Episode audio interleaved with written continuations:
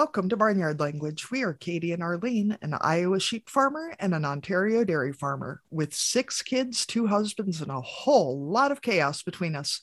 So kick off your boots, reheat your coffee, and join us for some Barnyard Language honest talk about running farms and raising families. In case your kids haven't already learned all the swears from being in the barn, it might be a good idea to put on some headphones or turn down the volume. While many of our guests are professionals, they aren't your professionals. If you need personalized advice, consult your people. Welcome to another episode of Barnyard Language. Thank you for joining us again today. So, Katie tried to go home. So, I was about to ask her how things are in Iowa, but I know she's not in Iowa because she didn't get there yet. So, Katie, how are things in Minnesota? I was like 80% successful in getting home. Um, honestly, I was more concerned that I was going to get stuck in Toronto and be stuck in a foreign country, which I mean, Canada's not like foreign, foreign. It's more like getting stuck in an airport. Doesn't really matter where the airport is so much, just the fact that you're in an airport. Yeah, and a place where you can't even buy guns in Walmart. Like, how are we supposed to live like this? You know? Yes, one of our cultural experiences while Katie was visiting was going to Walmart. So, uh, yeah, that gives you an idea of how much culture she saw while she was here. We didn't even like see the Parliament buildings or anything. So next time, next time. I met a lot of Canadians. They were all very nice. I spent a lot of time with Arlene and her family. They were all very nice. Um, I got a Lego tour from some of her kids. I threw the ball a lot for Levi the Jack Russell Yes. with the tickety tickety toes. Yeah, don't pet him, Um, but just keep throwing that ball. don't pet him. Throw the ball. Um, I got to spend time with Arlene's extended family and friends, and that was lovely. Met my first Barnyard Language podcast fans in the wild. I'm gonna have to start carrying a sharpie, you know, in case anybody wants an autograph. Nobody does, but you They know, might. in case they might. You never You know. can offer. Um, had a great trip, but for anyone not in the US, there is a massive storm system sitting kind of, I think, maybe across the entire country and maybe most of Canada. I haven't been watching the weather because it's not going to make any difference. North America's pretty big, so I wouldn't say most of the country, but localized over you and me.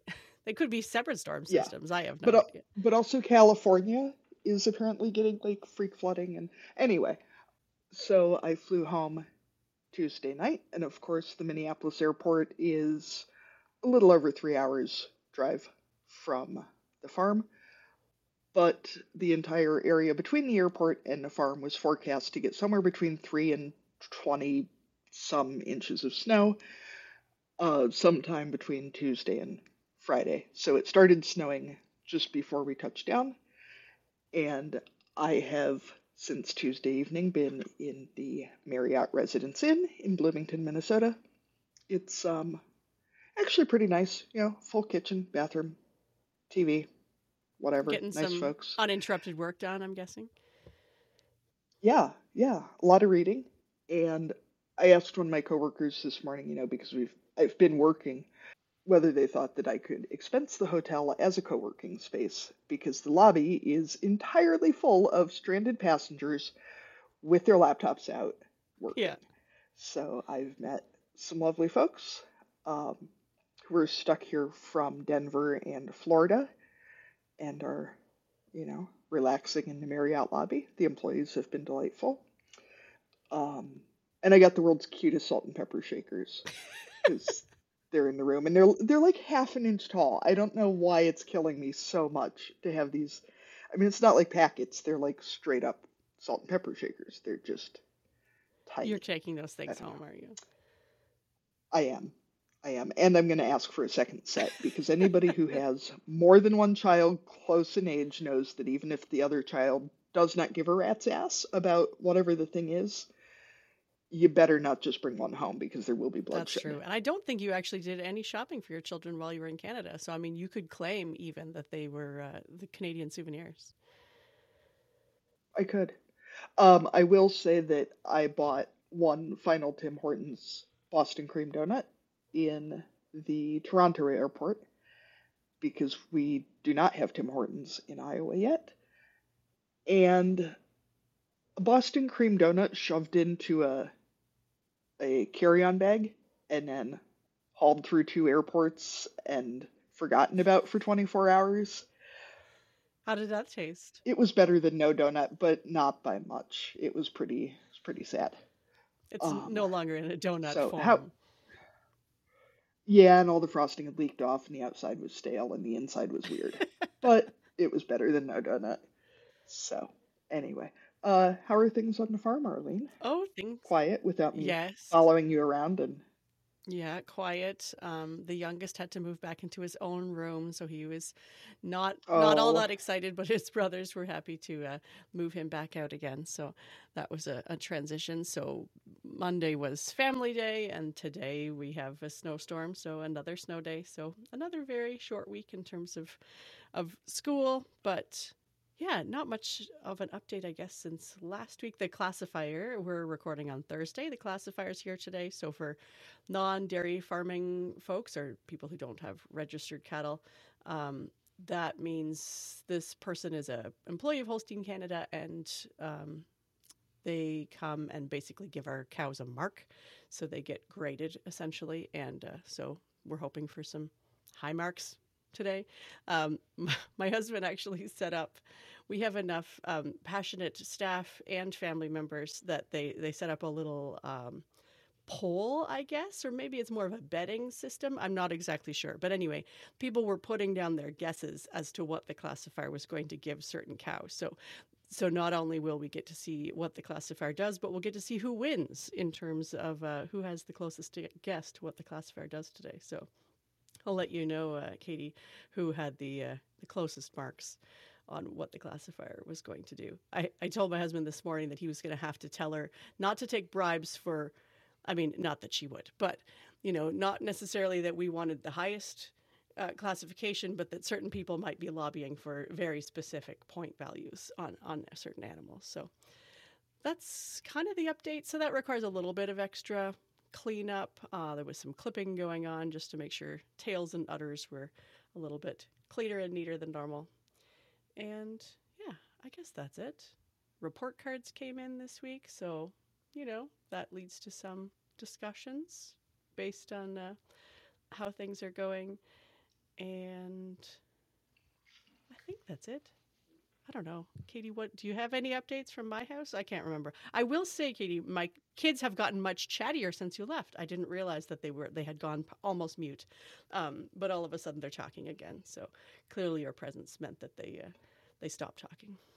Your daughter was a delight. I don't think the boys managed to speak more than two sentences each to yeah. me in the time I was yeah. there. Like, you know, for, like I remember as a kid, it's awkward when your parents have people over, and especially someone you don't know, and especially when they just like stay at your yeah, house. Take your room. Um, so yeah, take your room and make you deal with your little brother. Yeah. And I will say that I, especially my youngest, I feel like I've said it before. He's a bit of a COVID kid. Um, if he never had to leave the house, he would be perfectly happy. So, I think that having you know almost two years worth of no activities, limited school, you know, being really quite sheltered. Here, a lot of things were locked down for a long time between the ages, you know, for him between the ages of five and seven. It's definitely impacted how he interacts with the world. So that's something that we're going to have to work on. It's in my head anyway. So we'll see what happens there. Maybe he's just an introvert like me. Who knows? Yeah as an adult who happily celebrated Maida's birthday by leaving it introvert o'clock, which for anyone who's seen the videos was before the Garth Brooks serenade. Um, I I totally get not wanting to talk to people, and especially not strangers who show up at my house. So, you know, um, for our listeners, Arlene reasonably asked me not to take a photo, but I'm going to set up my own once I get home and I will take a photo of that. But she has a genius idea for all that random shit that accumulates everywhere. The little little things, you know. She has one of those what like a like a plastic five drawer bin. Yeah, I don't know, like whatever, a Rubbermaid right? or whatever. Those those like craft drawers or yeah. The, yeah, like a disposable set of drawers, kind of not disposable, but yeah, plastic. Yeah. And each of the kids Although in our family it will be the kids plus the adults because we have fewer kids and more adults and more little crap, I would guess, um, has a labeled drawer for their little crap. And I love this idea because a lot of times I don't want to put stuff away. It's, you know, it's a two inch tall doll that my child is going to demand the minute they get home. But I don't want them all living in the middle of my dining room table or on the kitchen counters or in the bathroom, which seems to be where everything accumulates. So I'm loving the idea of just giving everyone one space where all their random shit can be found. I and then when someone says, so. Where's my insert item? You can just say, Check your drawer. And hopefully it's there. Yeah. Because it's easy to pick up the big toys and the big shit, but when it's like a magazine for my husband. Yeah, that, that and... little handful of screws or bolts or whatever that gets dropped on the table. and you, I'm sure there's a, an intention for it, but I don't know what it is or where it should end up. Well, and the girl child makes a lot of art at daycare, which is awesome. But like two weeks ago, she cut out a paper hamster, which is fine. And then she cut out a very large amount of what amounted to confetti as hamster food. And like a little hamster blanket, and then a little cat, and then some cat food. And so she comes home with what I finally tossed into a quart baggie, and it was almost a quart baggie's worth of tiny pieces of paper that cannot be disposed of, which is is totally fine, but that come home loose and just get dumped out. Yeah. Don't move them. And yeah. You know, I've got two little kids and five cats and two dogs. Like tiny pieces of paper is never going to work in yeah, our house. Right. So I'm loving the bin idea.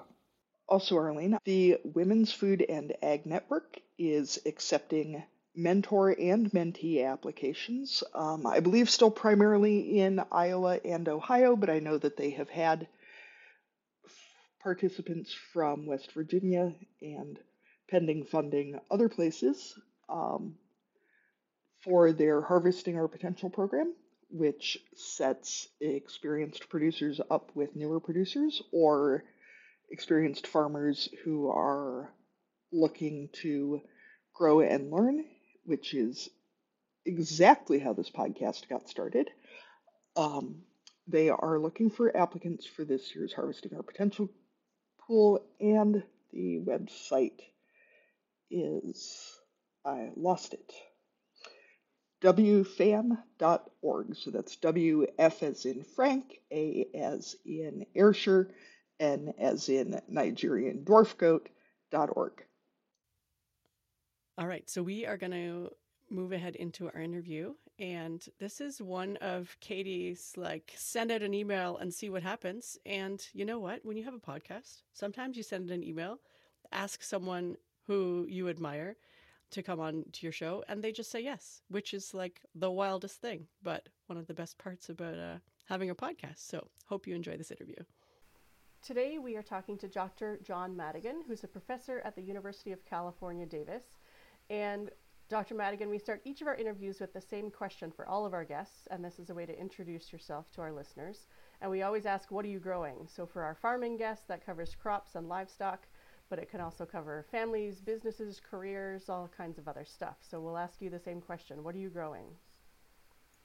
Yeah, well, thanks for having me. Uh, I look forward to sharing some information. So, I guess uh, uh, I'm not growing crops. I, uh, we have a couple of horses here at the house, and uh, I have a. Uh, I'm a uh, faculty emeriti from the University of California School of Veterinary Medicine, and uh, they gave me the rights to one of the inventions that I have. So I have a technical rescue company where we design equipment for first responders to pull animals out of difficult situations, equine, cattle, and others, and and so we do trainings for that because my past experience with uh, I had a lot of experience with uh, uh, rescue and emergencies things, and uh, then I'm also uh, uh, revising the fourth edition of my manual of equine neonatal medicine, and so I have a, lot of activity in the world of baby horses and breeders and foaling, and then I do a lot with the with the invention that uh, came out of some of our research, uh, and I don't mind that they called it the uh, Madigan squeeze. Once I found out it actually worked, and uh, so that's a uh, procedure to uh, that we work for with what we call dummy foals, and we can talk about that if you want. And so I spent a lot of time doing podcasts and explaining stuff, but it's a way to recreate birth canal pressures, which allows a calf that doesn't know its mother or a foal that's wandering around the stall, or a lamb, a pig, a cria, and it's very similar to kangaroo mother care, where there's a dramatic increase in survival with the swaddling, and we use the uh, the squeezing thing. It's uh, so I can talk more about that, but that's uh, that's occupying a lot of my activities and growing, I guess. Yeah, that's right. That does sound a lot of di- like a lot of different things are growing. So I'm guessing that the horse people always want to know how many horses and what are you doing with them, the ones that you actually uh, yeah, have on site. Yeah, yeah. Right now we just have two here, and uh, uh, so right now we're just doing uh, trail riding, and then we go to some ranch friends and move some cows around uh, once in a while just for fun. And uh, they're quarter horses. They're very gentle. They live uh, a very life of uh, luxury here.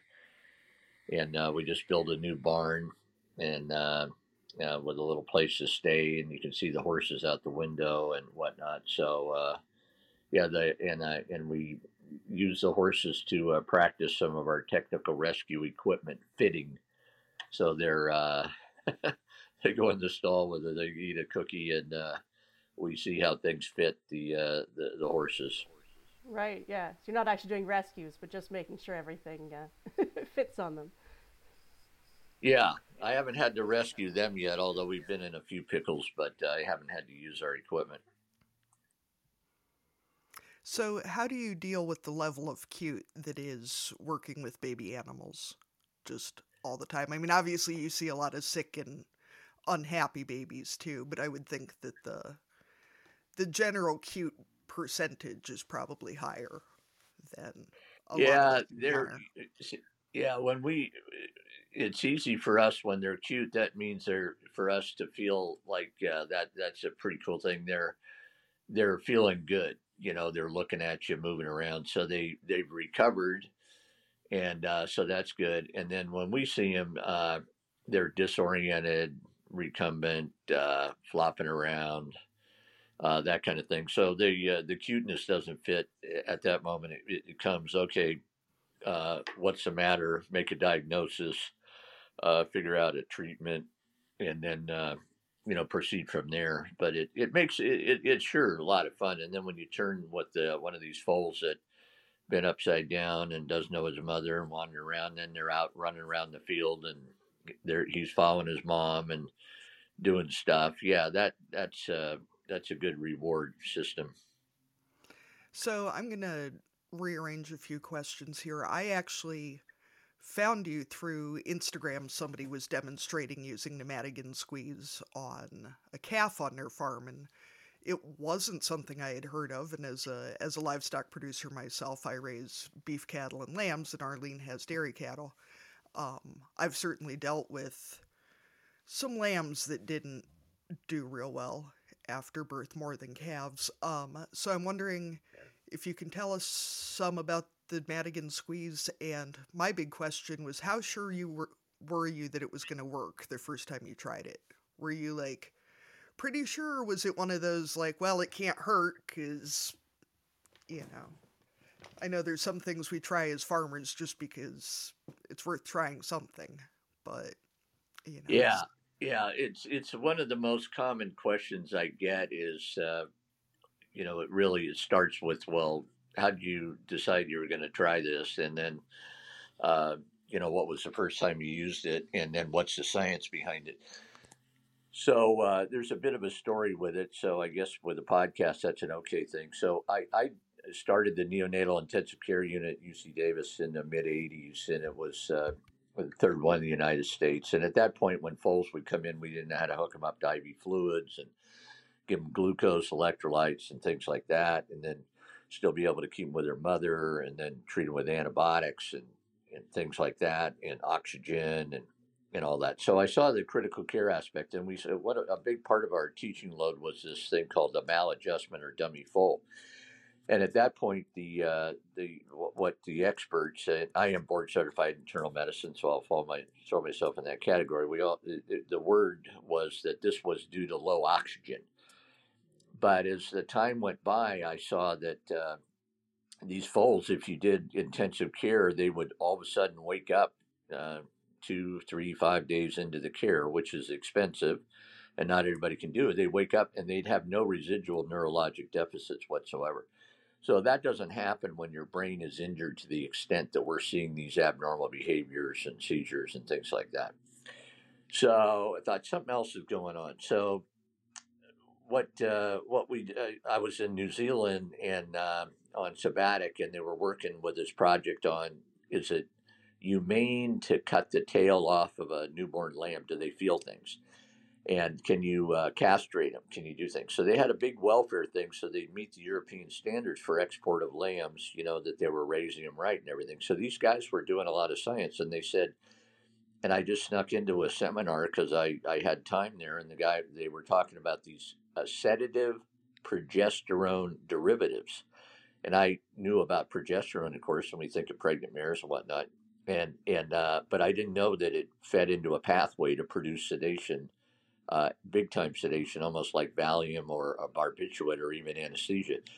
So uh, I remembered a graph that a guy in England had done in the uh, late '80s, and he showed that some of these dummy foals had elevated progesterone. He was just measuring stuff. And uh, so I thought, whoa, well, when I get back home, I'm going to measure that in some of these dummy foals. So we did and uh, it was sky high. So that we knew that they were endogenously producing this progesterone that was feeding into the brain center that controls sedation and consciousness. And the reason for that is if you're a hundred pound foal or eighty pound foal in utero, uh, one of the one of the rules is you don't gallop in the womb. But guess what? Two hours later, you better be doing it or the predator's going to get you. So there has to be quite a switch, switch in consciousness that occurs at birth. So what is that? Is, is, it light? Is it sound? Is it touch? You know, you can do a rectal exam on a pregnant mare and bump that foal and they'll wiggle around, but he's not waking up. So uh, anyway, so that was uh, something to ponder. We just knew that these dummy foals were full of these, and they call them neurosteroids because the progesterone is a steroid and it feeds into this pathway and it's made in the brain and whatnot. And so it was a failure to transition, you know, the consciousness from the in the womb to the external life, and it was in the foal. I, I wasn't thinking of other animals at that time. So I had a separate project where we were trying to do a master's project for a student and get it done. And, and when you when you hold on to a, a foal that's in the newborn category, say 12, 24 hours, veterinarians uh, and horse owners know this. You, you want to do something with them, and you put your arm around the front of them, around the back, and you hold them tight. They flop. Their head drops and they go down, and it's called the flopping reaction. Been described. So we had a neurologist, uh, Dr. Monica Aleman, was working with us. We said, let's figure out the mechanism of that.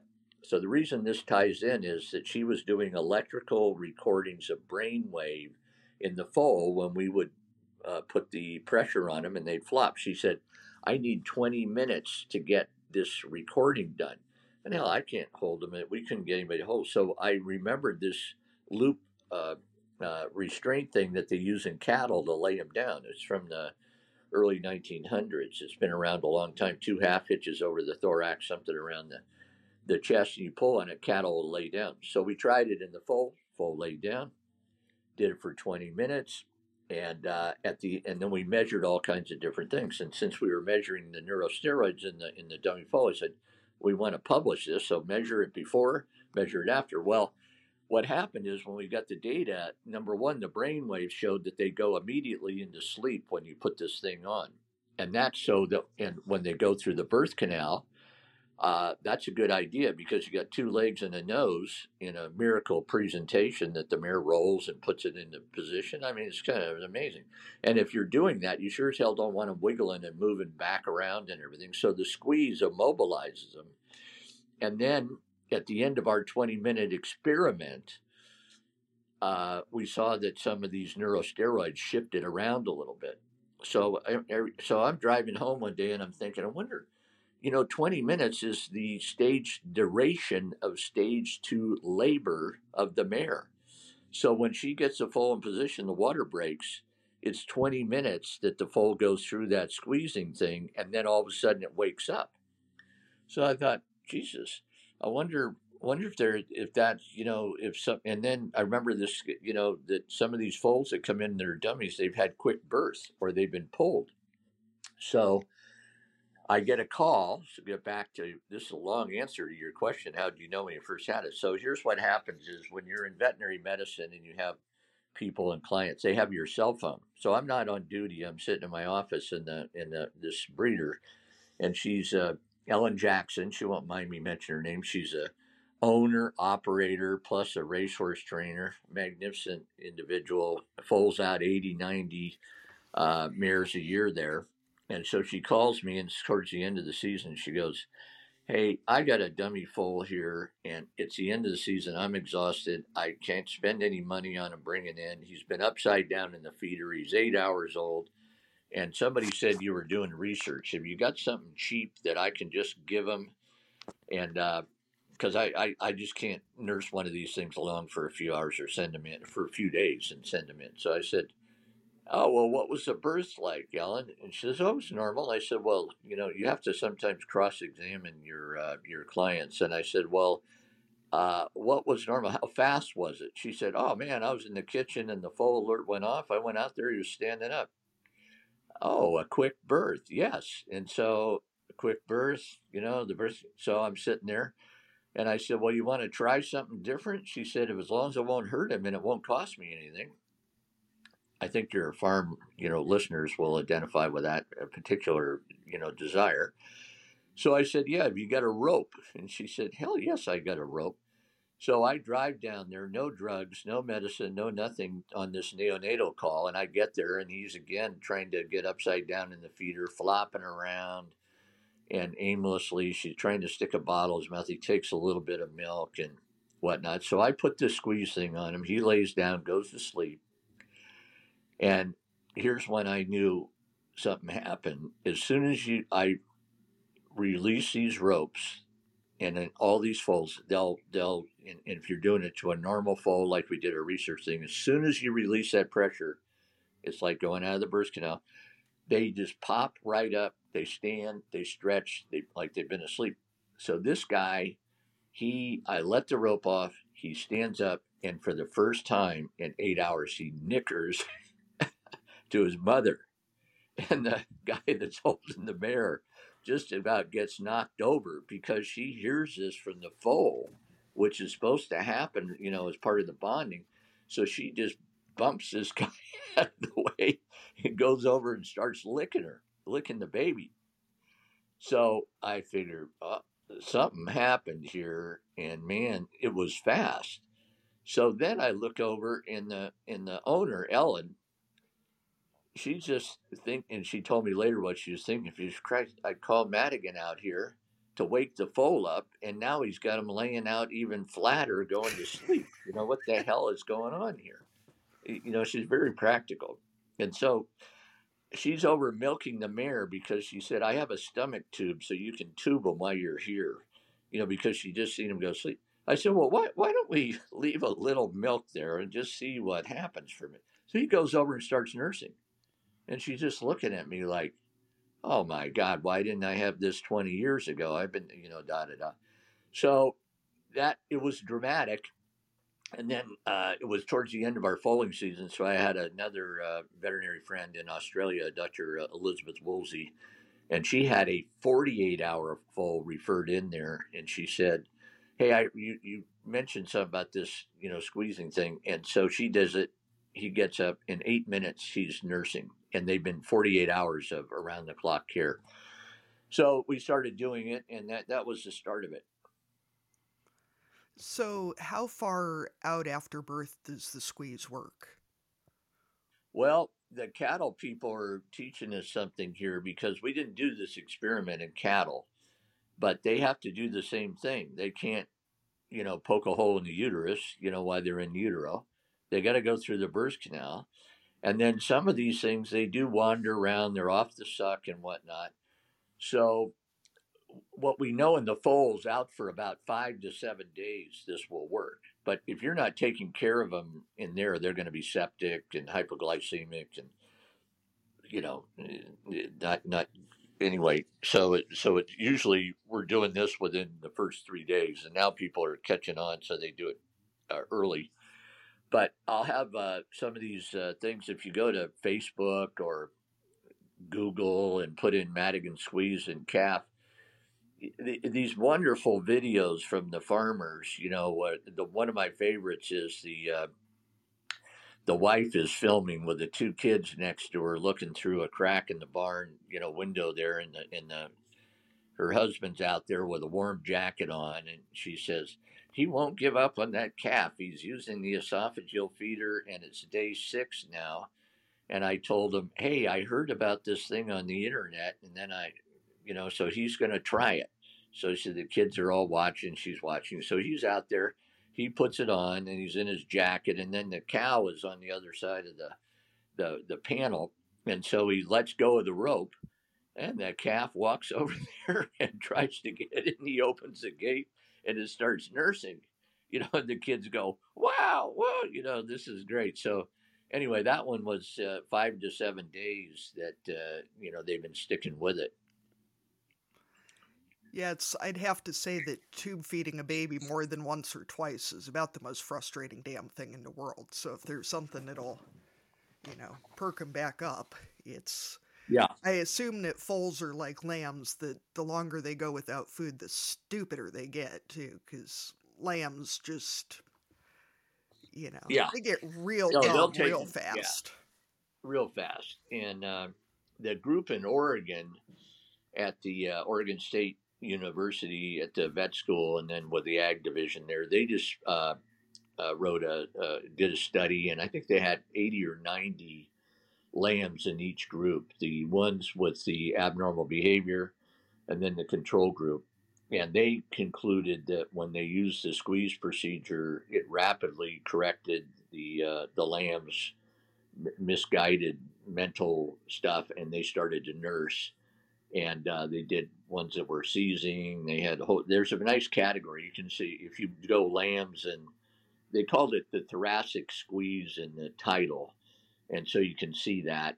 And then they did it in uh, in uh, New Zealand because I communicated this, you know, back to them, and they had a C-section lab for the at the vet school. So they did, you know, a cow, and they did C-section. Well, some of them were kind of early, so they bypassed the birth canal, and then two of the, I think they did seven in the lab. Two of them weren't nursing at all, so they did the squeeze, and they went over and you know started nursing. And then they've done uh, uh some. I've done some stuff uh, with the failure to thrive uh, pigs as well. These little guys that that wiggle around and get pushed away, and then they start fading. Uh, they can wake up again. Yeah, I was just wondering if there's any risk factors associated with with the procedure, or um, you know, if people can mess it up because we we can always find ways to mess things up.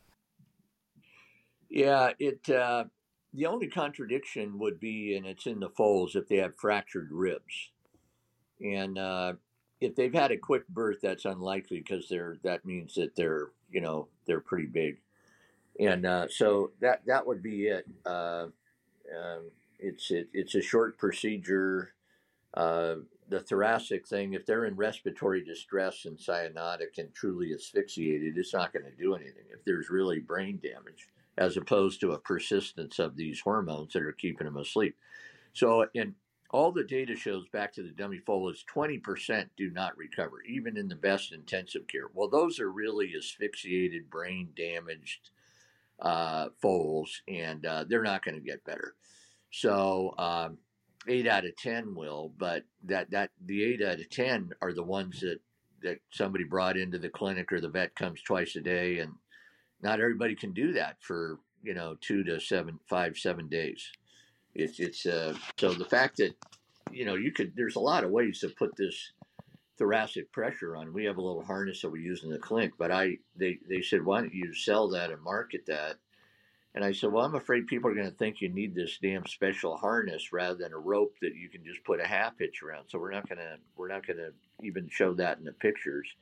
So we stick with the rope, and I hear some people worried about putting a rope around there, but I mean, the, some of my veterinarians say, "Oh, I just sit on them now. I just sit, you know, lay on top of them." and uh, whatnot. So no, it's it, and there's so many videos of how to do it. Like you can find one. I have my manual of equine neonatal website, and it's got you know very easy step by step you know ways to do it. And you'll know you're doing it right if the foal lays down and you just keep enough pressure on. People say how much pressure is. Just keep some tension on there. If they start to wake up, pull it a little harder. And it's like having an untrained dog, which I'm very familiar with, out on a walk and they're kind of pulling on you, it's about that much pressure. Does it matter um, how big a rope you use compared to the size of the animal? I'm no. To, I'm, okay. I'm trying to pick. No, you can. You want something that slides and produces some compression along the, the dorsal part uh, over the back, and then under the sternum, and uh, so you know a medium-sized rope and without ridges on it, so it'll slide. You know, is, is easy and there is a company, I think it's Equine Reproduction Products or something, and they have a rope that has a Hondo in it, so you don't have to. The rope would normally go, you know, over the shoulder between the front legs, and then it comes up to the withers, goes over the back, put the rope underneath it. That's called a half hitch. Then you go over the back, put it underneath that, and then you pull the long extension out behind the foal. Have somebody holding it wide. Then it just gradually, easily lays down and it's used now in normal foals and vet med where you got to do an ultrasound or you got to put a IV catheter in or you got to run some plasma. The foal goes to sleep. You put a blindfold on him. The mare knows the foal's asleep. You let her just stand right there, and you can do a lot of procedures in the foal. Uh, accepts it. They're, they they have a reduction in their pain response, which we determined in the experiment. They're they're asleep, not anesthetized, so you can you can wake them up if you you know poke them too hard but they do have an increase in endorphins, and uh, so they they tolerate a little bit of uh, things that they normally wouldn't. Say this sounds promising even for having to poke at a calf, because the nice part about lambs is you can you know pick them up and do stuff, but having to hold on to a calf while somebody does something to him is a little more, a little more challenging. Yeah. sometimes. Yeah, and they'll they'll lay down. It makes it a hell of a lot easier.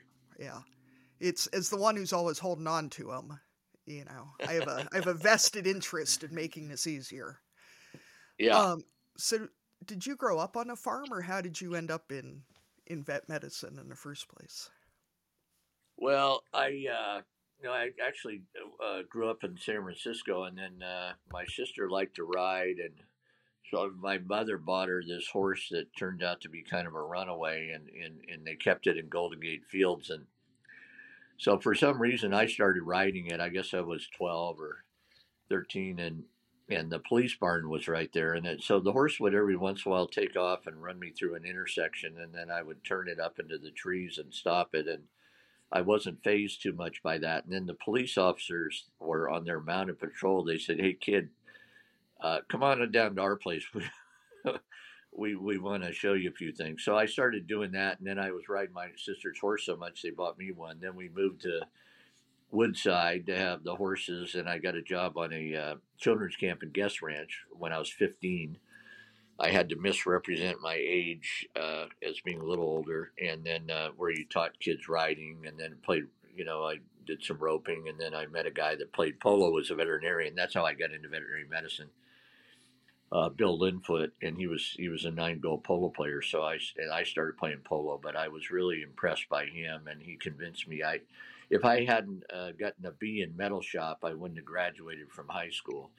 So I had to really uh, change some of my uh, uh, study habits, and uh, and then had to be motivated. And so he was a mentor for me, and and I, I, I he did wild horse breaking.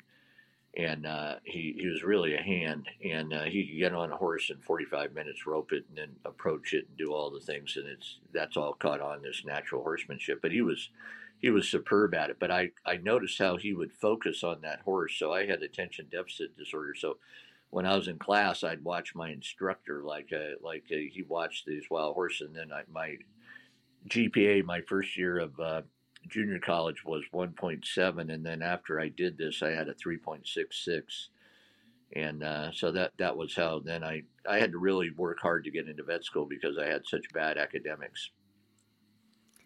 I think it really says something though to the power of finding the right thing for you. You know that. Yeah. As someone who also um, has ADHD, that you know, if you find that thing that interests you enough and you find the right folks to encourage you at it, you can do just about anything. But until you find that, it can be a mess, and it's still a lot of Yeah. work after that. So, Yep. One of the thing, yeah, one of the things you talked about at the beginning was your work in uh, disaster and emergency response involving large animals and doing rescues. So, is it just being in California that leads you into that field, or is there there's something else? I mean, f- being from places where there are, you know, not really any risks of fires or earthquakes, um, you know, we feel more safe, I suppose, where we live. But what else led you into to that part of of your work? Yeah, well, when I when I uh, graduated from vet school, I went into private practice in Mendocino County, and um, I ended up discovering this infectious disease up there that was considered very rare in horses, and uh, only been six seen in the world. And then I see saw, started diagnosing a lot of them, and ended up getting recall the university offered me a job and in uh, back uh, back at the at the school of veterinary medicine uh, and I had a master's because it took me so long to get into vet school. So when I first went there, we got all these really difficult cases. Recumbent horses would come in. In other words, down horses. You know, they'd be in a wreck, fall off a cliff, or do, stuff, and they'd come into the clinic. So I was in a referral practice. Well, we had terrible slings.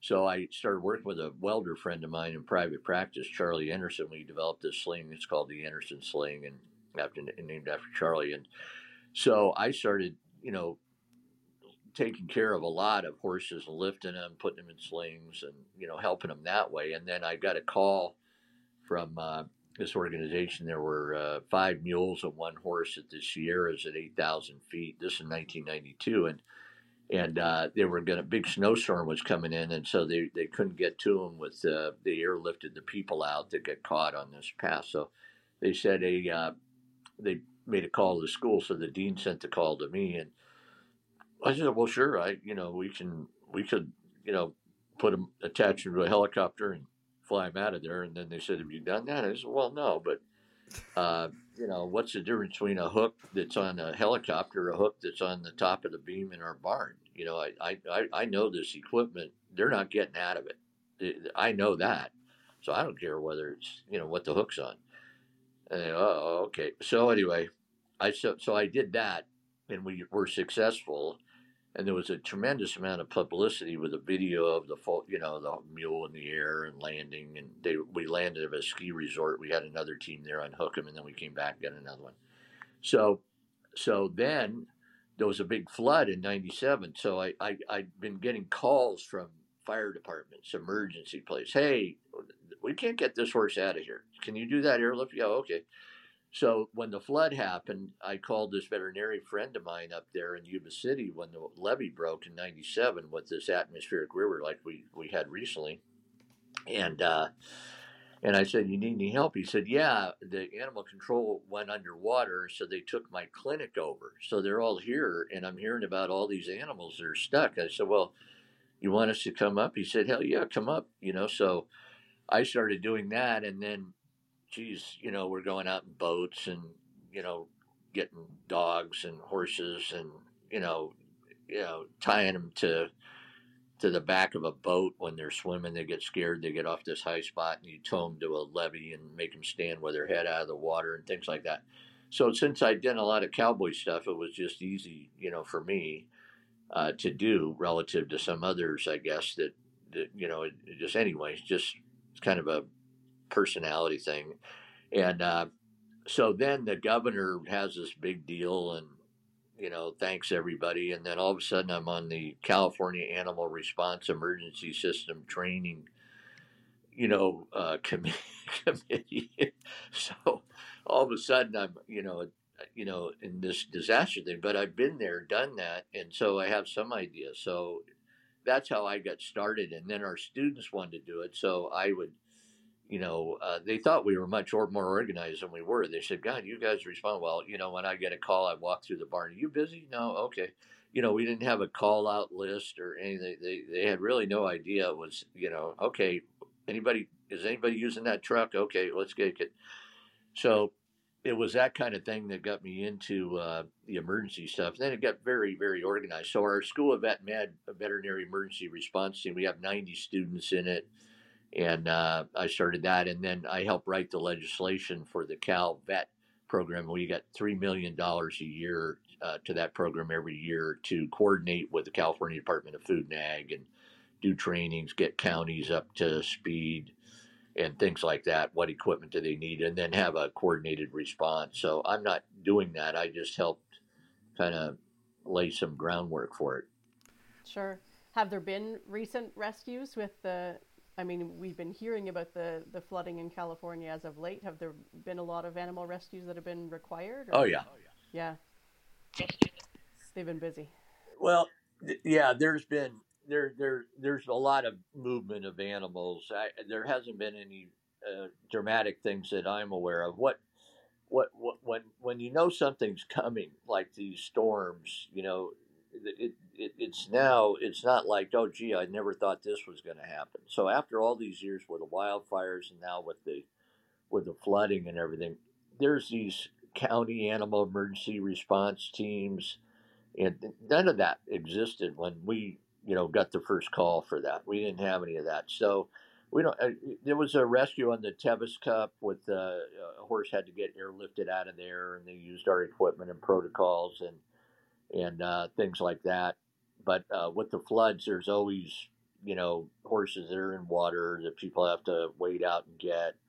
But people are getting smarter here, and they do things in advance, and they move the animals, uh, you know, to higher ground or to neighbors and whatnot, especially with a little advance warning that something big is happening.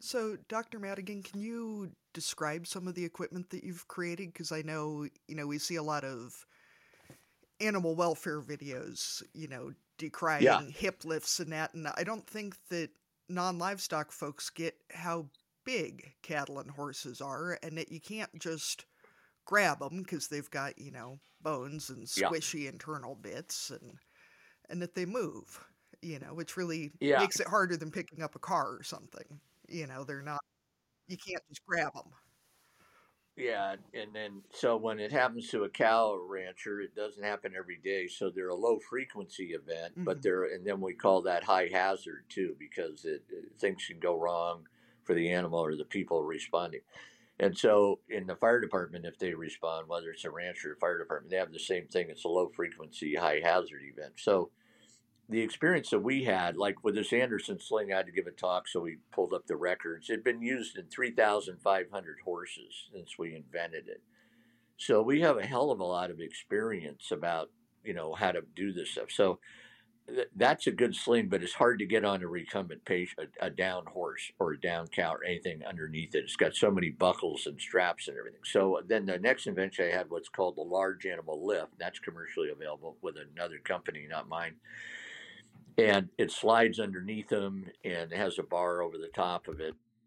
And that that's an okay piece of equipment. It's about twenty eight hundred bucks. The Anderson sling's about fourteen thousand or twelve. No, excuse me, six thousand and so there's a bit of an investment. So you, so I mean, being a practical guy, you know, said two things. One, it's got to be accessible equipment at the time you need it. You've got to be, it's got to be easy to put on, and you've got, it's got to be portable.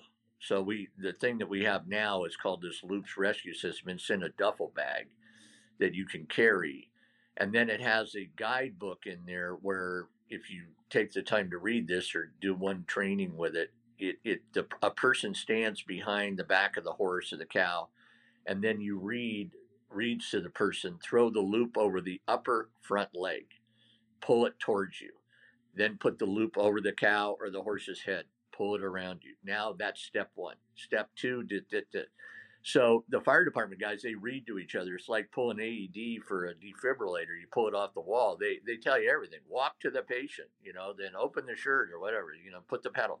So this guidebook, step by step. So because I could see our students couldn't remember if you don't if you only do it intermittently, you're not good at. It. So this thing, yeah, it, it's very simplified and there's no knots. It's a continuous loop. So I just pondered this, and then uh, Dr. Aleman and I were with one of our horses. We were out here because you don't want to put it under their arm and then lift them up because the brachial plexus is there. So we figured out if you pass it over the head and go crisscross under the sternum, it lifts by the skeletal system. Whether it's a cow, a horse, a giraffe, we have one for giraffes that's a little longer straps. And uh, we have an inflatable giraffe to practice at the zoos, you know, with how to how to pull a giraffe around and things like that. And uh, so that's the, it's called the Loops Rescue System. It's uh, on the internet, and uh, my son and I distribute it, do the training, and uh, it's less than $500. So that's the advantage. And it has everything we think uh, somebody needs, and it doesn't take up a lot of space in a fire truck. So the other thing is, uh, one of the guys, the Office of Marine Service, they're getting it NFPA approved for the fire departments so they can use their federal funds to to grab you know to purchase it. And uh, I'm a, I'm doing a training in Illinois this month. I'm going to do it over the internet because it's uh, I've worked with some of the guys there, so they know it. But they're going to train uh, their their first responders, and then they're going to train some of the rural fire department guys. Because if you got a horse sticking his head out with some ice and everything, it's hard to get in there in the mud. So we have a real practical approach and we think you can do about 85 90% of what you need to do out of this duffel bag compared to having a rescue trailer with hooks snaps and guideposts you know and all, all this stuff with which is behind a locked gate on a sunday where somebody doesn't have the key and the person there's one person on duty and they're an hour away looking for a lost dog and you've got to wait with a horse or a cow flopping around stuck somewhere so you have to have accessible equipment. That means it has to be affordable and it has to be able to have an instruction guide in it. So that's been the guiding principles for that. Well, I know uh, one of my husband's friend's boys was in a tractor rollover this fall and thank God was not killed. But realizing how far away the equipment is to deal with something like that really drives home the importance of being able to do something like throwing a duffel bag in the back of a truck instead of having to go yeah you know, it was an hour and a half drive to get the equipment they needed to get everything back up the hill and off him. And that was, yeah. Oh, stuff. no. It, exactly right. And, uh, you know, if you're on a pack trip and the horse gets in the mud, you can have, you know, I, I do some lectures in the mountains in Craig London at his pack station there in the Sierras. He has one and uh, one of these kits and, and, uh, if you have it in a horse trailer at a barn, you can grab it. And, and you know, horses, uh, down is dead for them. So they, they fight like hell. To, and then all these secondary, and by the time you get there with equipment in two, three hours, they're in another bad, further bad state. Yeah. I was going to say it says a lot about your horsemanship that you've done this many rescues and haven't been killed. So, yeah, I think that somebody was asking. somebody was asking me they go, "Hey, uh, how'd you get this protocol when we were doing the airlift of mules? Because the packer couldn't go in; there was only so much room in the helicopter, and then we had the other guy that was doing the lifting helicopter." And uh, so he said, a couple of those mules don't like just everybody that they see, you know. And so we had to walk them out in the snow, where so the the helicopter came in with a long line, and then we had to put the frame over the top of them.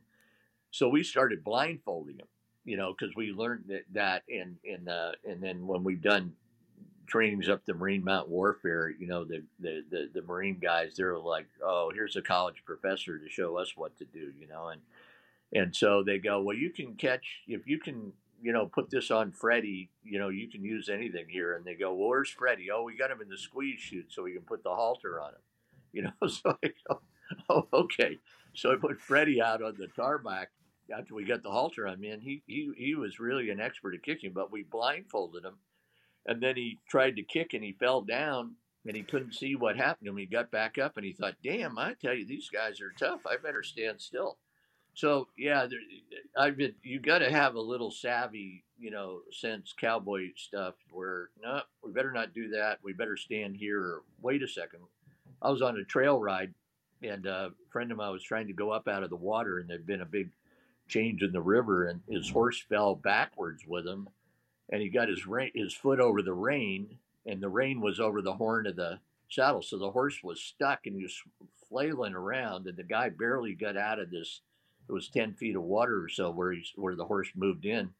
So I galloped up to see where he is, helped him get out, and I'm watching this horse flopping around. And I, so getting back to this instinct, I remember when you get your you know lifesaver thing, they go wait for the person to quit struggling and then grab them. So this horse just went under the water, and then I walked out and stuck his head out, and he held his breath. He blew a bunch of water out of his nose, believe it or not, and then he just like a like a sort of a submerged boat that was on its side. I could just drag him to the edge and got my pocket knife out and cut his rein off of the horn, and he stood up. But if I tried to, you know, jump in anyway, it's yeah, you gotta you gotta have that sixth sense to like a kind of like a uh, rodeo clown. yeah. I don't know a lot about how the fire service works, and I'm in Canada, so I mean, it's probably a different system. But are there ways that we as farmers could advocate to get our fire departments to have that gear on site, or are there programs to to to kind of put a bit of pressure on to make sure that those things are available if we should need them? Because I know in some places there aren't a lot of farms, but you're also depending on those people to help you out when you need it. Yeah. Well, a lot of these communities do have, you know, the uh, well, in California, they named California the uh, county animal response teams. Well, when you're really rural, and you you you you you know that if you got a problem, then you you, you get a group of people that say, well, if you have a problem, here's a call call list, and uh, you know we'll we'll drop what we're doing and and you know go over there, uh, go to the site so a lot of times it's through the volunteer fire departments. That's where you know they go, and then they have to respond because they'll be they get these animal calls all the time. I mean, if you go to Google and look at fire department and horse mm-hmm. rescue, there'll be some horse pulled out of this or that every week. So I think there's two things that it's one is that you get a little training, and you should train with something that's very simple and then you should have it be affordable so that it's not a you know it's not you, you you'll you'll you'll pull the trigger on it because you're not going to use it very often and uh, i think if you start with that and then send one of your guys if you we do these trainings periodically and they learn how to do it then what we do is we have a powerpoint and a disc that gives all the background on the different equipment you can use and why you might want to use this and the limitations of all the things, and then the steps to do it in the mud, in the water, off the edge, pulling backwards, pulling forward. And you can actually, they can give that PowerPoint after they've been to one of these trainings and show the other people how to do it. And, it, and that's the, you know, in vet med, they used to say, uh, okay, uh, here's what you're going to do is uh, w- watch one, do one, teach one. You know, so it's a little bit like that. But it has to be simple, practical, and then have a reminder system, which is this little booklet. It's not on a damn app. It's in print. It's it's uh, waterproof, coffee proof, manure proof. You know, so that you can go. Okay, we're going to pull them backwards. So okay, stand here. Tell me which leg do I throw this damn thing over? Okay, yeah, and then you can stretch these out. There's four loops in there, so you can pull for you can put six, eight people on the end of this after you attach it to the front or the back of the cow or the horse, and you can loop these together, and then there's another six feet, another six feet, and you'd get a whole pile of people and give a yank on this thing if you can't get your equipment there. So that's all kind of you know that just comes from the cowboy up stuff that I grew up with Well, it's good to see too, you know, animal handling equipment that's built for when things are going wrong because it seems like so much of what we see is well it'll work great as long as this horse is stuck somewhere on dry flat cement you know like it wouldn't be stuck yeah. if it was somewhere that it was going to be easy to get it out of because it would have just walked away you know wouldn't be an issue. Yeah, we've got even a thing called a people mover in there, and uh, it's got all these straps on. It's eighteen hundred pounds, and you can get it under the horse, and then if you can attach the one of these loops to that on either side of that, and then the loop on the horse. So you got a drag system if you do have to go over kind of really rough stuff too, and that's all. That's in the bottom of the bag. So uh, you know, as you mentioned that, because some of these skids are really nice, but they're they're great big, you know, ten feet. You know, you, you don't you don't always have that. So we got this, and if you tear a couple holes in it, great. Get another one after you're done. You're going to use it again in about a year or maybe two years. So you said people mover. I thought maybe we were talking about you know, like when I was pregnant and I got stuck in the mud out in the sheep lot and lost my boots, and we could have used some sort of a hoist There's system a for that one. That's the other Yeah. thing. Yeah. We always make a joke and say, "God dang it! Now you animal lover people, if we go out there and the rider, there's been a wreck and the horse is off the edge, and there's also a person there." You got to use the people motor uh, on the person first, because these other people say, "Oh, we got to get the horse." No, okay, nope, people first. So, as people who have livestock, one of the things that's you know is always in the back of your mind is what to do in an emergency. So, what things should we be doing as livestock owners to be ready for emergencies when they come up? What things should we have already in place? Yeah, well, that's a really good question, and there's lots of good literature on it. But figure out what the risk factor is for the season that season that you experience. You know, it could be you know uh, freezing, it could be flood, it could be fire, it could be you get a lot of earthquakes, and so you know when I I give a talk in Japan, it was all about earthquake and animal sheltering and things like that. So if you're going to have a fire, okay, what are we going to do? If we're going to shelter in place, where are we going to move the animals or whatnot for a defensible space? And that may mean we got to rearrange a little landscaping. So you sit and make a plan. So that that's the that's the deal. And you can you can the farmers and ranchers are very practical, but if you just say okay, identify what's the problem and then say, okay, could we move all these cattle? uh, if the fire starts right away. If it's a long distance away and it's liable to come, yeah, you may be able to have time. But if you don't, so you figure out a scenario for a rapid, uh, what are you going to do? And if you got to leave everybody, if you got to have the carrier for the dog, the cats, and all this stuff, there's some very elaborate, you know, preparations. Have seven days of food and, you know, this kind of thing. It, it, it, just enough to to save you first and your family members, and then the pets, and then what about the livestock and things like that. So you have your important papers, damn it. You know, just have them in a deal that you grab and take with you. You know, have that on your list. So uh, you just got to sit down and say, this could happen. That's the first thing is that this probably won't happen to me. You know, well, we all got a safety belt on now, but back in the day, you know, when they were just didn't even have them, it was like, ah, I'm not going on too long a trip. I don't have to wear it, you know, now, that kind of thing. You just have to say, this could happen or it happened to somebody else. So we better sit down and go through the personal plan, the family plan, the pet plan, and then the livestock plan. And then if you check with your county office of emergency services, because once you leave, it's hard to get back in. And if you have to take some ding online training about, which basically tells you if the fire department to go in there, you need an escort. If we tell you to leave, you got to leave, and very practical. But you get a little okay badge, if you will. So they finally passed legislation because ranchers would go in and say, "Hey, I just got to push these cows out up here," and they say, "No, it's a roadblock." Or trailers trying to get into a, a, a, stable that's that's being evacuated, and they don't have enough trailers, and they're so they yeah they want everybody to evacuate, and the guy at the roadblock says you can't come in. No, we're we're going. And so well, I, I'm I'm here to help move the horses out, and we have time. Sorry, you can't get in. So if you have one of these Office of Emergency Services, what do I need to get back in or to be helpful uh, or to say that I understand what the risks are and that you've got a name and you've got maybe a badge uh, is helpful to me because when I've got to go somewhere and they're blocking people, blocking people, and then they'll have a a uh, code that I got to say to the guy on the uh, the roadblock, and that you know they make a joke out. It. They go, "Tell him Madigan, that's the code." I go, I, I don't just think I'm making that up. It's in my light driver's license, but anyway. I like that it's like uh, Bond, James Bond. It'll just be, you know, yeah, Madigan, Doctor Madigan, here to rescue horses.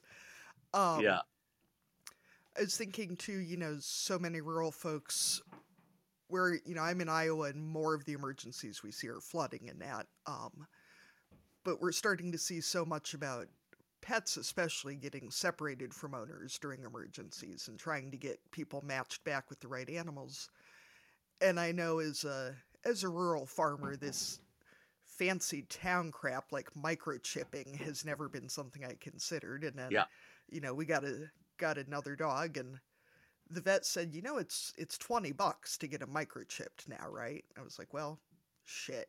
And then she even came out to the car and did it, and I have to say that's pretty cheap insurance for knowing that, you know, somebody will Microchips that much good. easier to The bring other them back. thing you can do when you get separated, and somebody says, "Oh yeah, that's my Palomino, you know, quarter horse there. I want to take it home." Is a simple thing to do is take your picture with your pet and have it on your phone that you're not going to lose or back up or on the internet. Because you can show a picture of your pet, but you could have got it off the internet, but not the two of you standing together was some, you know, something that reflects, you know, you're at your place too. And that's a very you know useful actually re reunification thing. We had to make these pet us for the campfire the butte there was so many animals overwhelming this temporary shelter in this uh, former mental hospital of all things you know back in the day when people weren't on the street and so we were trying to keep a shelter. It was terrible. So we wanted to move them to other counties. Well they say well we could lose track of them and they'd have a microchip but what if they have the wrong reader or whatnot?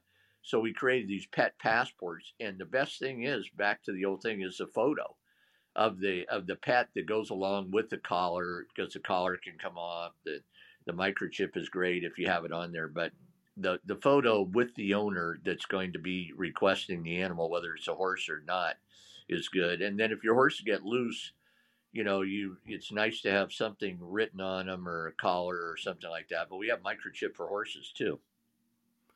So, but what I'm hearing you say is that the next time somebody argues about having our dogs in our formal family portraits, I can tell them that you said we had to. I like I like this a lot. I mean, It's a safety measure, damn it. we had Yeah. our we had our dog in our weddings, so there's dogs in every family picture. Oh, yeah. you know it's Yeah, no, that's right. And you can't keep them out of there. If you did, you in your videoing, all you'd hear is woof woof. You know that they might as well just let them sit there next to you. Yep, my uh in Don't- our wedding don't- photos, my Aussie is tucked up under the skirt of my wedding dress through pretty much the entire Oh, entire yeah, there you ceremony. go. So you know, Yeah, I forget what movie I saw where. Uh, oh, it was James Herriot. Do you watch that where the the dog ate the wedding ring, and then they had to give give him the mustard to make him throw up. yeah. So right. one of our dogs actually ate my daughter's umbilical cord when it fell off right after she was born. So I said, you know, Oh, that's how wow. you know they're really part of the family when they go ahead and eat They're- part of your kid. Yeah, they're bonded. he looked so Not in the with hospital, just to clarify, though. Not right, at the hospital. No, no. Nobody Right. would let didn't Ola into in the hospital. Yeah. Poor dumb creature. That's all right. I'm going to ask. I was going to ask a parenting question, John, because we're both uh, parenting and an ag podcast, and I'm at the stage of life where my oldest is going off to school in the fall, and as a professor, I'm wondering if you have any advice on things that we should be doing now to make sure that she's as ready as she can be for uh, the university or college experience. Because, you know, as a parent, I'm feeling nervous about it, obviously. So I figure you've got some Yeah. expertise in this area. Yeah, well, I you know it's a changing environment, you know, from when and I have uh, my kids, you know, went through that, and uh, I ended up uh, taking them to school, pulling them out of school, and taking him to New Zealand with me when I did that uh, six month sabbatic. So my son went to high school at a school, and then my daughter went to Massey University, and she ended up staying there and graduating. So that what what when I left her there, she was living with a a family that I met and knew via vet med and and that kind of thing. So she had a it wasn't uh, some you know uh, eight kids living in a three story place at like Idaho, uh, you know, which is a party you know thing. So I think you know the dorm thing is good because you start and you meet people and staying in the dorm is is a good idea. And if you have a school that you know here in California, there's some ag schools, Cal Poly, and things like that. And uh, Davis is it's huge now, but I think uh, getting in the dorm, and then when they do get outside the dorm, you really want to be careful what you know on the roommate selection and you know how many kids are in there and things like that and spend some extra money so they have some privacy you know for the studying because the distraction when i was in college one of the things i had to do is i had to move out of the apartment I was living with three other guys and get my own, you know, it was a real dive, but I could sleep, get up, study, you know, I had control of my environment. So I think that that is really important. And, uh, yeah, I, I, it, it's a challenge. Uh, you know, I, I things are with the social media and all this stuff. So I think a good school that's grounded in you know fundamentals and that that's that's getting harder to find uh, would be one of the most important things, and then the dorm, and then the schooling, and then uh, you know that that and letting them know there's going to be a lot of distractions, and uh, you know that if they want to stay there, you know you, you they're going to have to you know try to achieve this, and if they get into trouble in something, that's okay, but get the help, figure out where you go to the study hall, where you go to the thing, and don't feel like if your roommate doesn't go to those extra study sessions that you do. Like this Bill Linfoot told me, he said, if you got to stay eight hours for that physics test and your roommate, and for you to just get a B and your roommate, you know, just sails through and gets an A, it doesn't matter. That's what you got to do. You're, you're, you've got to, you know, you're, you have your own thing. But if you got to do that eight hours to get that grade, then do it. It doesn't matter what the other people are doing. So that was good advice for me because I did have to really uh, had to record classes and things like that. So you figure out what your learning style is, and then uh, you know it, it's a it's a bit of an adaptation, and uh, but I think the type of school and the housing that you have is the best first start that I would suggest.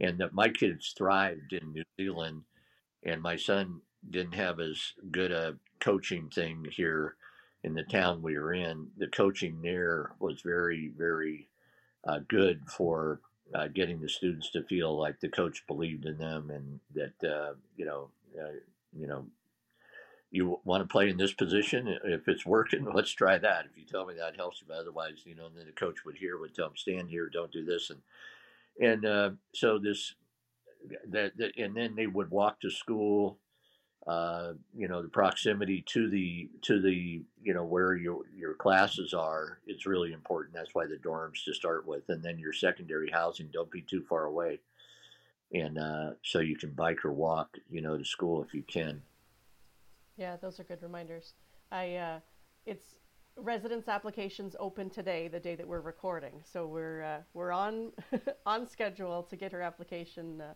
put in today to be in residence next year so we've uh, hopefully we'll have the first piece of your advice uh, followed for sure. Oh, that's good. John, I actually did my study abroad at Massey and had a great experience. So, oh, you did? Yep.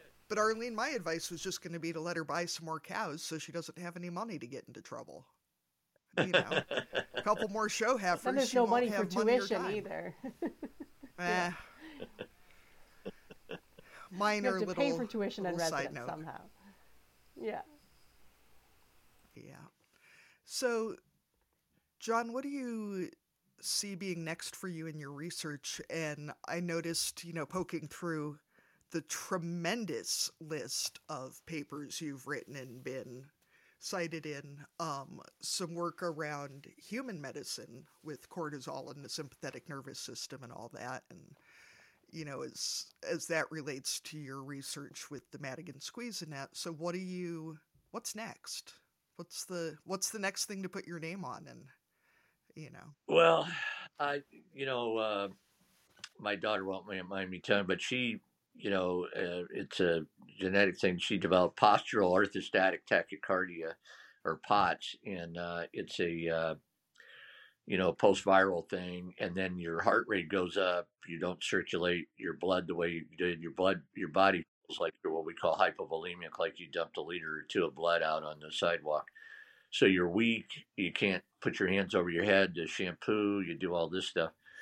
So uh, I didn't have a lot of things for that. It's a it's a long story, but I ended up she was getting prescribed IV fluids periodically and seeing a good neurologist, cardiologist. So I I saw this machine. This is called external counter pulsation, uh, and uh, it's a deal that squeezes your legs uh, in a synchrony uh, with it because the EKG is being recorded. So I went with her to her cardiology appointment, and of course the guy sees me sitting there, and he, when we both come in, he goes, "Uh oh." I got another one of you you professors going to tell tell us cardiologists what to do and you know whatnot. So I asked if we could use his machine that he had up there, and he said sure it won't work, and and it did.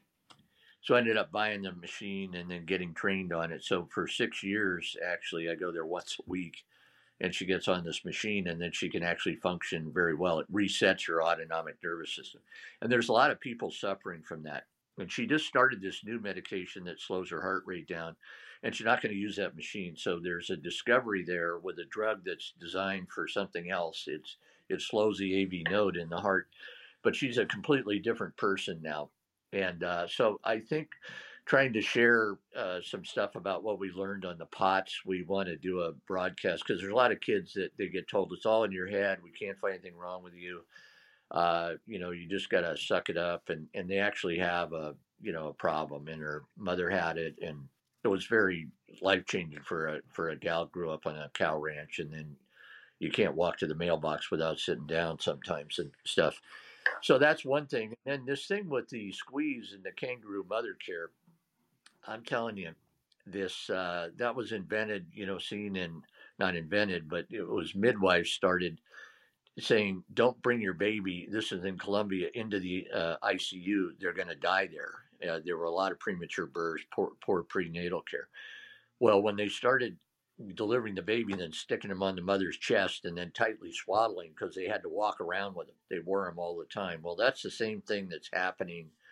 I think with the squeeze is it helps and they show that it increases oxygenation and increases survival, it increases uh, feeding, response immunization. And now they have a study that's gone out for 18 years showing that your neurodevelopment scores are different.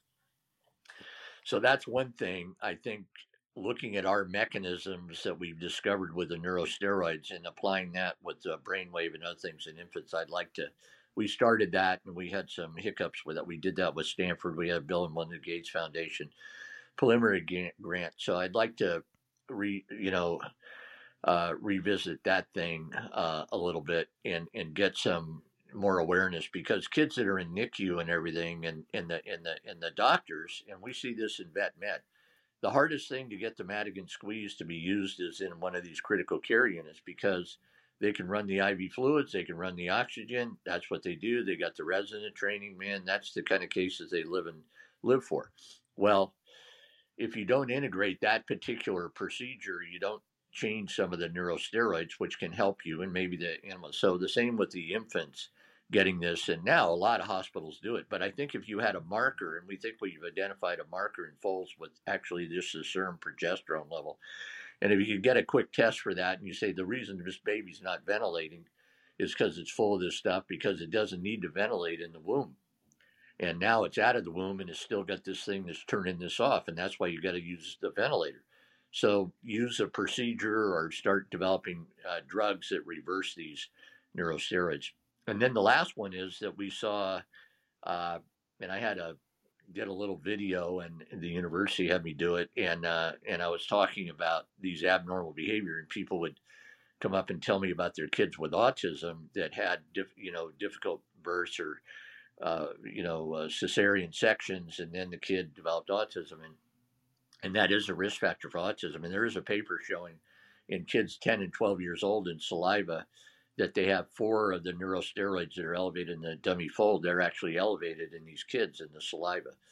So they may end up actually not fully transitioning consciousness at birth. And I'm wondering if some subset of kids with autism, that's what's going on. I was uh, laughing during your POTS discussion there simply because I'm in the process of diagnosis and treatment for hyperadren- hyperadrenaline POTS, and it is it's a mind trip Yeah. for sure. And realizing what an impact it has on your life if your heart rate just goes bonkers was really uh Yeah. Well, the reason it goes bonkers is because your sympathetic nervous system is you, you're like a you know a, a small pump on a huge pipe, and those pipes are open. And when you when that happens, and this Corlanor, the drug is called Clorin, Corlanor, and uh, that's a brand for it, and uh, it's working on another mechanism that is fundamental to this POTS thing. And all POTS, in my when I've seen this and read it, the, the, the, reason your heart rate goes up is because it's hyperadrenergic. Adrenaline's keeping you alive, you know, because, and then it's screwing with your brain and your fight and flight or flight system, shutting off the perfusion to your gut and doing all these things. So this, this medication uh, could be very, very useful. And it was very hard to get. And there's a subset, there's a, a paper on uh, 26 case, uh, case with POTS treated with this uh, with this medication, and uh, it's working on a on a channel that's screwed up. And uh, women have it more than men. It's post viral a lot of times, and then it shuts off the normal regulation of your autonomic nervous system. So when you stand up, you're like a column of water rather than everything integrating. And uh, and then if it, your blood pressure starts to go low, uh, adrenaline's going to keep you keep you you know for going. So that means your heart rate goes through the roof. My daughters would go up to 140, 160 standing up, you know, and now it doesn't happen. She's out moving hay and doing things, you know. This week, this is one week on this thing, and uh, it was a massive thing to get through there and try because it's a small trial and get the insurance. But that's a breakthrough. Uh, very exciting to see somebody's life return. well and it's it's good to see getting past this, you know, well it's all in your head. Well, of course anything that's ruled by hormones is in your head. That's you know, I think a lot of a lot of clinicians have a really hard time with anything that they can't actually, you know, poke at. And so if they don't Yeah. have a good way to Yep. test for it, it's just not a thing. You Yep. know? And it's yeah. I think we're just starting to see some really exciting research about hormones and the automo- autonomic nervous system and all of that. So it's it's interesting to see where it's going to go.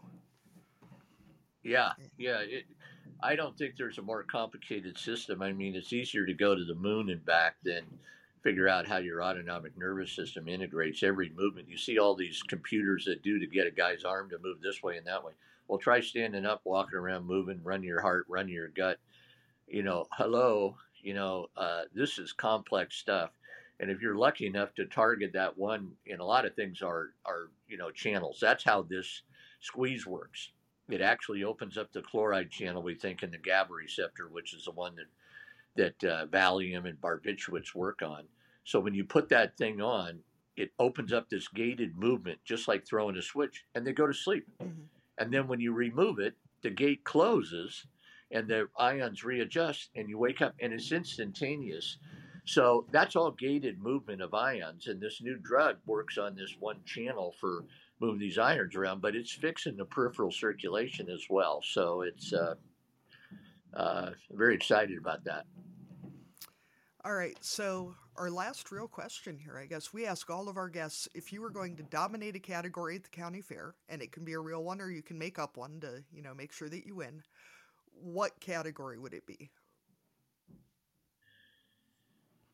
Oh, I saw that question on there, and uh, I, I was. Uh, I, it didn't come to me right away. Uh, uh,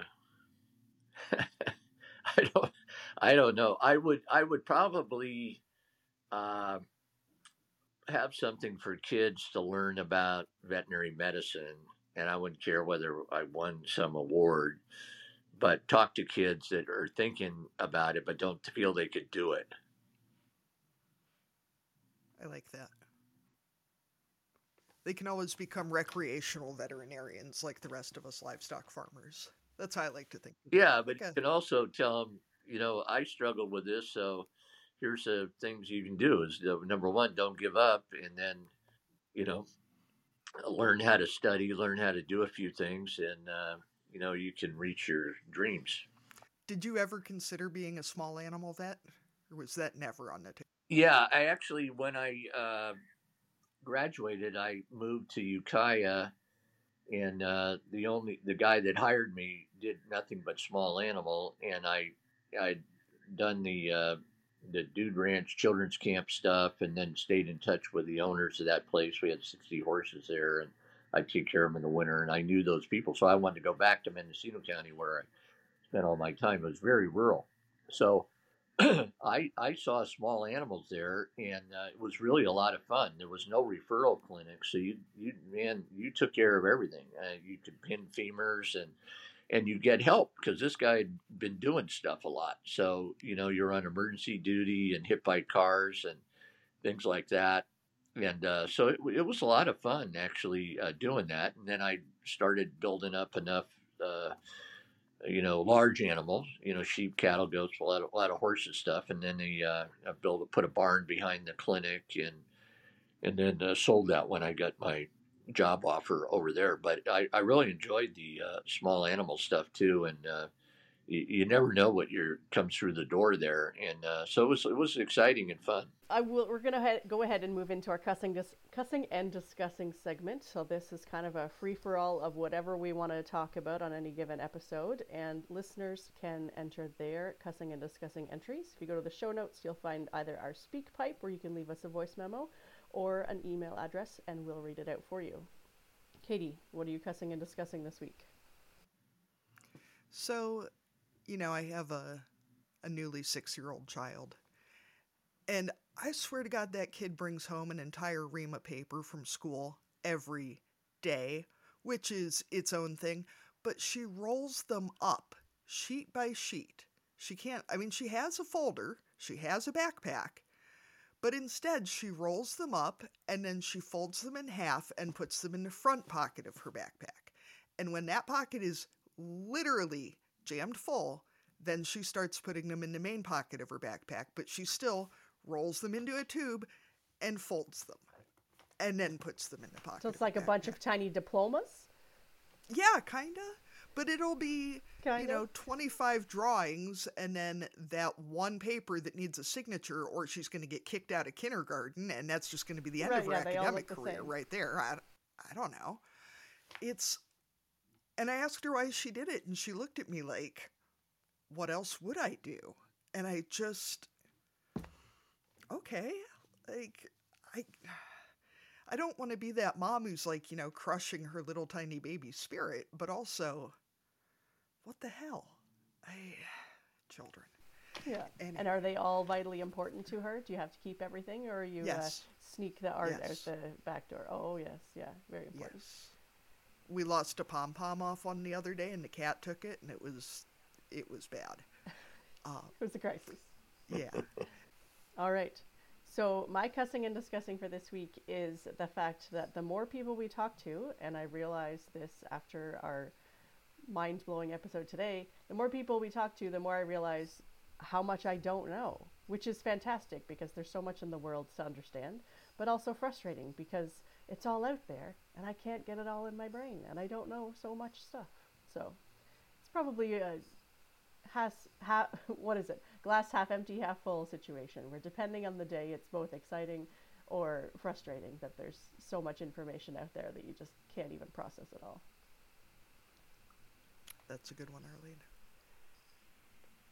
John do you have anything to share with us? Anything bugging you these days or are we uh, we're going to sign off for this week uh, no i don't think so i think uh, uh you know the more uh, you get towards the PM of life, I think you realize you don't know all the stuff you don't know. I mean, Jesus, and uh, it, and and things are often a little more complicated, you know, than than you think. But that doesn't prevent you know some things from happening that are good, and then being able to completely, uh, you know, assimilate or understand that. You know, sometimes it takes a while, but uh, no, I think, and then ideas, new ideas take a long time to get into uh, effect. You know, uh, the the way that these, I'm going to try to do a survey to find out how many animals around the world. I know there's a lot of different countries doing it. I got one from Iran the other day. They're doing the squeeze thing. So this, the fact that it